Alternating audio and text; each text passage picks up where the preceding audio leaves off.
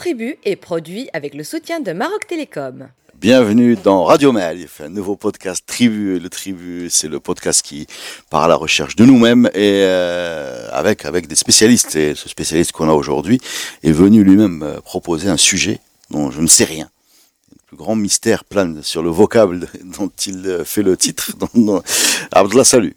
Abdullah Fili, alors je sais pas s'il faut présenter Abdullah, voilà, il a bientôt le double des clés. Lui et Mustafa Khadiri, recordman de, de présence, toujours un plaisir, volontaire, euh, engagé et enthousiaste à l'idée de partager ses connaissances. Merci d'être venu encore une fois. Alors, euh, tu nous as dit, on va faire un podcast sur Tazota. Tazota. Que se cache-t-il donc derrière ce vocable mystérieux, s'il te plaît? Donc je te préviens, Sereda, je porte les couleurs de Calais aujourd'hui. Très bien.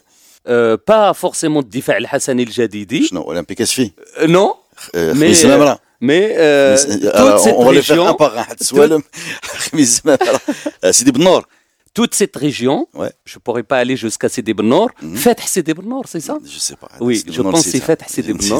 Toi qui, euh, au, moins une fois, j'ai coincé Reda Alali. Là, là, bah, Euh, on est en- on on on est dessous de est- Ah, d'accord.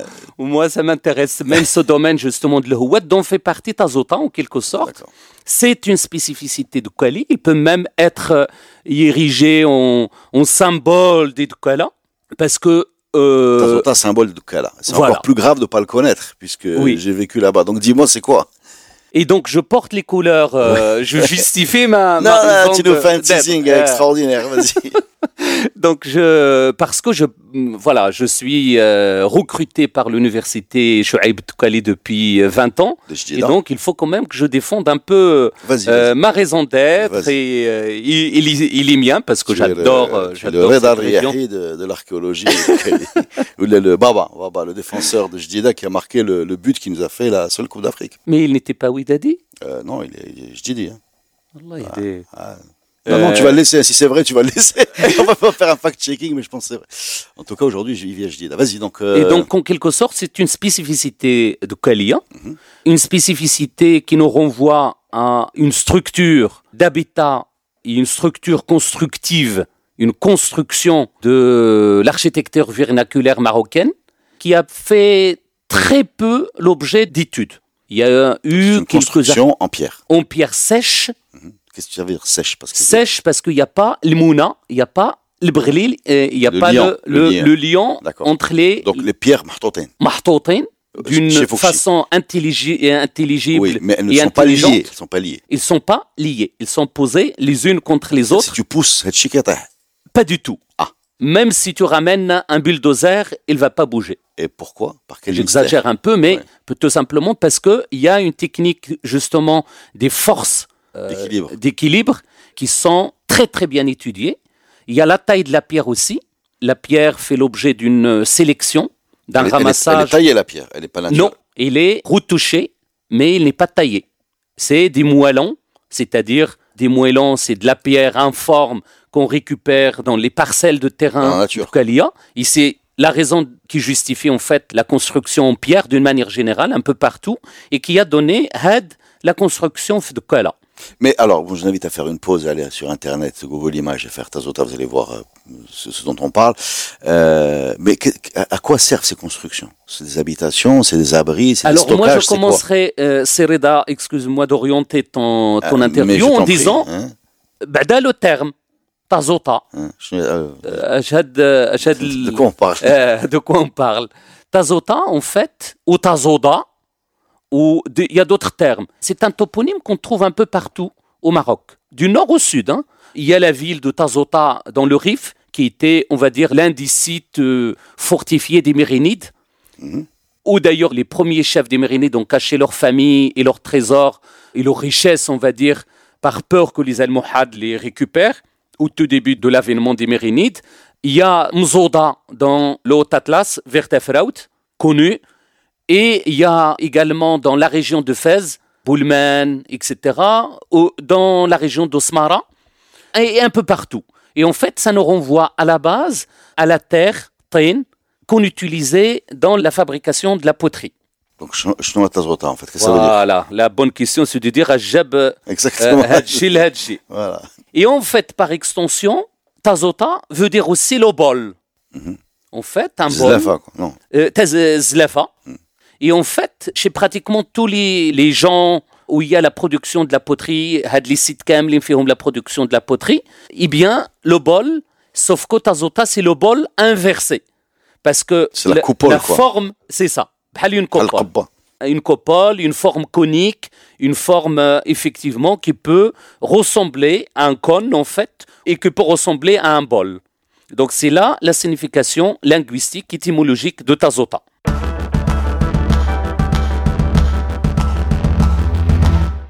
Alors, euh, je suis perdu. D'abord, Tazota, c'est un bol inversé. C'est ça. D'accord. Mais ces constructions, elles sont pas en forme de bol inversé. C'est. Ah. Ils ont une forme de bol inversé, avec des copoles, etc. À différencier donc euh, avec une copole, hadith, c'est une copole géométrique. L'extérieur, il est géométrique, il est angulaire, on voit les angles, les Oui. départs, etc. Mais à l'intérieur, il est conique. D'accord. Voilà. Et tu parlais de À quoi ça sert? À quoi ça sert? Eh bien, c'est un podcast plein de mystères. je te- je te- et oui, eh ben c'est pour une fois que Kouali, on va dire, euh, suscite euh, euh, de l'intérêt. Oh, mais c'est pas la première fois. Ne- ne fais pas. mais ça va pas. Et donc, la fonction de ces bâtisses qui sont exceptionnelles par la technicité Alors, durée de vie aussi. et la durée de vie, on va revenir sur la chronologie, quand est-ce qu'on a les premiers témoignages de ces constructions. Eh bien, c'est un domaine on a très peu d'éléments. Non, Parce ne que- dis pas qu'il n'y a pas de réponse. Après m'avoir fait très- tout ça. Oui, il y a très peu de réponses. Mais en fait, à partir du terrain que j'ai fait avec des collègues sur ces constructions et à partir de peu de littérature qui existe, eh bien, leur fonction est multiple. Ils sont considérés comme des habitats, c'est-à-dire où les gens habitent. Et dans ce cas, l'intérieur est ravalé, c'est-à-dire l'intérieur est traité par un mortier et un enduit en chaud, souvent, ou en terre parfois, pour justement combler les interstices laissés par la pierre. D'accord. Si jamais on ne trouve pas d'enduit de ce type, eh bien, on imagine qu'on est plutôt dans des constructions dont la fonction est agricole. Soit pour Stockage. stocker le grain et la paille, et tu sais pertinemment que le stockage du grain à l'époque, il est posé sur des couches de paille, en fait. On installe la paille d'abord, la paille grossière, tibn, et puis après, dessus, on installe la paille fine. Et sur cette paille fine, on dépose les céréales.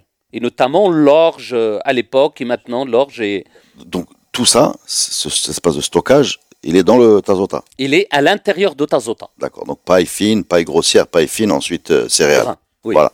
Euh, donc, soit habitation, Stockage. soit stockage, Soit- soit, Soit package des animaux. Et notamment euh, étable, quoi. Enfin, Étable. ah, bah, ouais. étable. Eh bien, dans ce cas, ça existe aussi. On a beaucoup d'exemplaires.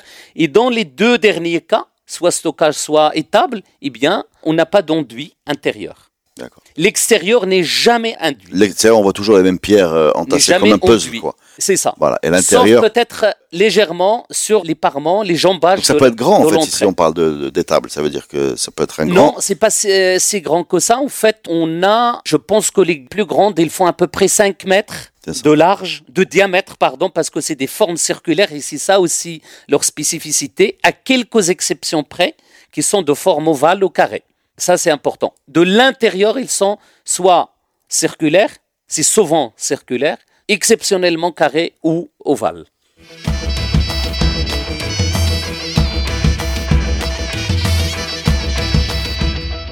On peut en voir euh, en bon état aujourd'hui? Euh, en très bon état parce qu'il y en a encore, et parfois même des centaines.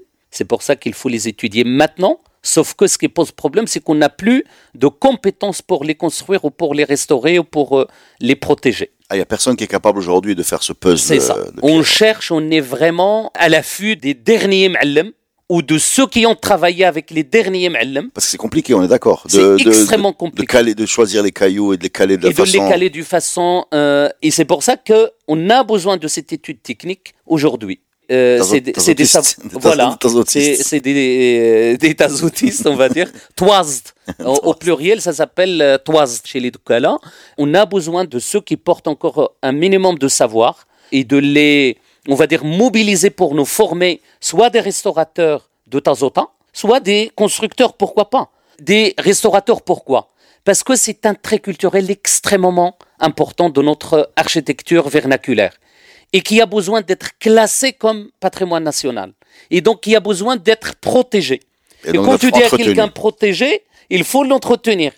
Il faut que ça serve à quelque chose pour les gens, soit fonctionnellement dans leur vie quotidienne, soit tout simplement qu'il leur apporte un supplément, euh, on va dire, euh, pécunier, qui les pousse à les protéger. Et c'est pour ça qu'on a des expériences dans la région de Tukala, justement, de Tazota, transformées en maison d'hôtes, en gîte rural, etc. Il faut continuer dans cette piste avec justement quelque chose de, euh, avec une normalisation, avec. Euh, c'est l'exclusivité de Kala, ça, de temps en temps. c'est exclusif à, à Tukala Technique de construction. c'est de Kuala et pas une autre région. Sauf que on en trouve des équivalents, par exemple, dans le bassin méditerranéen, notamment en Italie et en Irlande, au Portugal, ainsi de suite. Euh, Des Mais constructions pierre sèche. pierre sèche, c'est une spécificité. C'est même classé parmi les, les savoir-faire euh, de l'UNESCO. Sauf que il n'y a pas la présence des Tazota a pas la présence des Tazota, c'est-à-dire. dans ce classement du patrimoine Ah, UNESCO nôtres, de pierre ouais. sèche. Non, non, mais c'est pas ça ma question. Est-ce que vous avez peut-être un Irlandais ou un, ou un Italien qui sait les entretenir? C'est ça ma question. C'est pour ça que j'ai. Ah, on n'a pas pensé à ça, à vrai dire. Donc, il faudrait qu'on fasse appel aux. Italiens et Portugais pour nous entre- entretenir notre patrimoine. Je pense que ça nous coûtera moins cher d'aller chercher les derniers ma'allem et de leur dire avec, parce que vous nous montrez comment il faut faire. Parce que tu m'as dit que ça n'existait pas, c'est pour ça que Oui, j'étais inquiet. On a encore, on a découvert euh, les derniers. Tout le monde dit que ça n'existe pas, mais quand on est allé sur le terrain et à force de chercher, on a, on a trouvé quelques-uns vieux, mais encore porteurs de savoir-faire. Il faut, il faut les exploiter. Il faut surtout qu'ils forment d'autres jeunes qui trouvent un intérêt dans cette construction, etc. Donc pour toi, c'est l'identité de Kala. C'est l'identité C'est une Douala piste, euh, une piste pour, euh, pour valoriser nos territoires euh, Même- ruraux. ou des gîtes ou de l'hôtellerie ou, Oui. de, ou de la décoration. Ou tout simplement, Voilà. des, des, euh, il y a des, il y a, il y a des discothèques à Ajdida qui s'appellent Tazota. Ah bon? Et Est-ce qu'elle est en pierre sèche la forme, on va dire, est D'accord. Et, euh, Bah donc tu vois, c'est pas complètement perdu. et donc, dans nos architectures, on va dire régionales, etc., on peut mobiliser justement ces formes et on peut mobiliser la pierre sèche qui est disponible parce que c'est géologiquement reconnu dans la région qu'on a des ressources justement importantes en pierre et donc euh, qu'on peut utiliser. On voit des choses en pierre sèche Écologique, quand on, hein. quand on se promène un peu dans la campagne de Kala. Euh, on voit même des, des murs comme ça. On voit, ça, Oui, exactement. C'est pas- des ensembles en fait avec les tazota, avec les clôtures de parcelles de terrain en pierre sèche. Et c'est fait avec un savoir-faire extraordinaire. ouais, ça, ça, me, ça me parle. Enfin, ça, ça je, le, je le visualise facilement. Ça, Oui. ces murs euh, de, de séparation qui sont. en- Et donc en fait, c'est plus compliqué à, à faire qu'on qu'on croit en fait. Oui. Voilà. Et dans nos institutions, par exemple, locales, dans les, je ne sais pas, les projets d'architecture, les projets étatiques, etc., on peut mobiliser ce savoir-faire.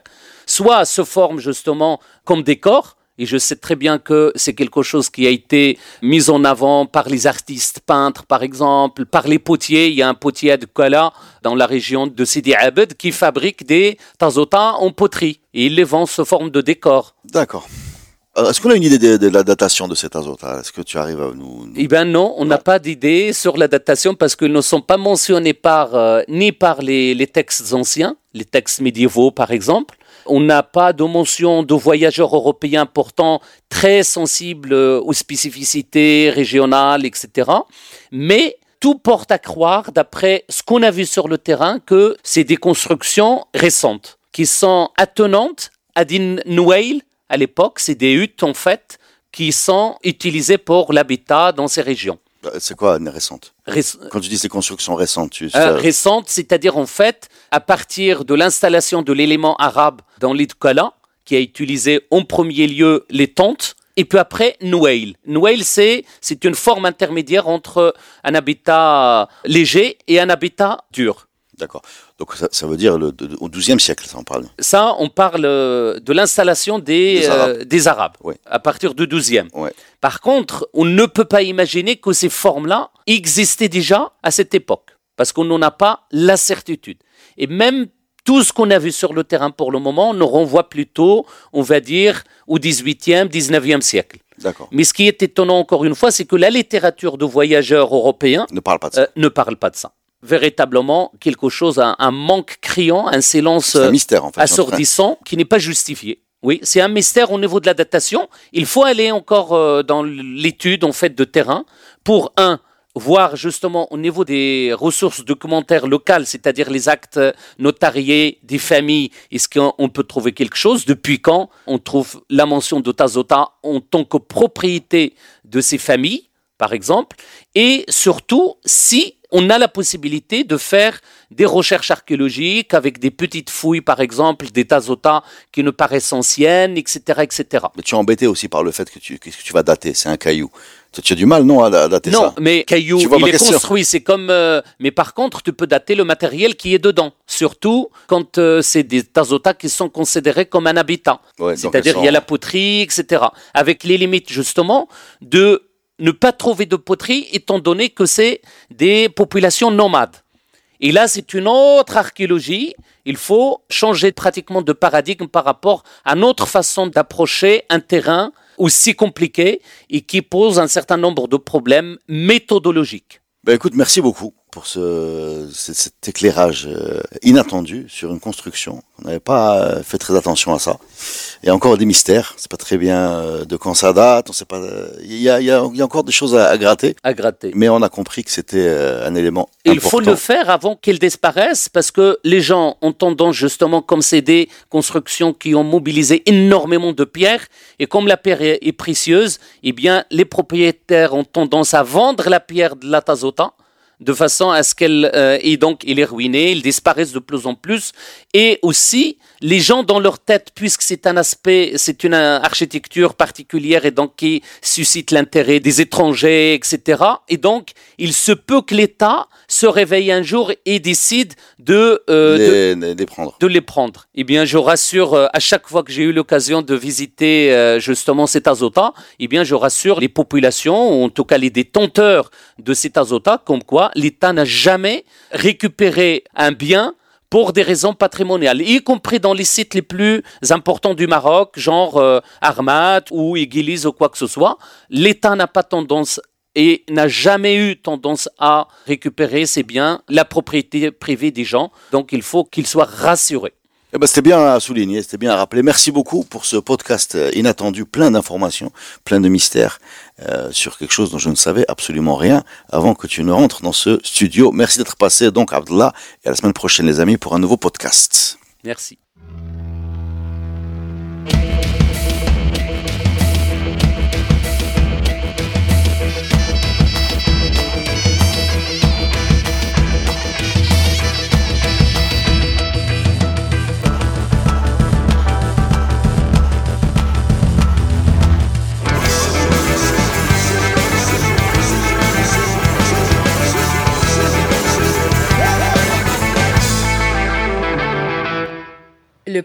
Podcast Tribu est produit avec le soutien de Maroc Télécom.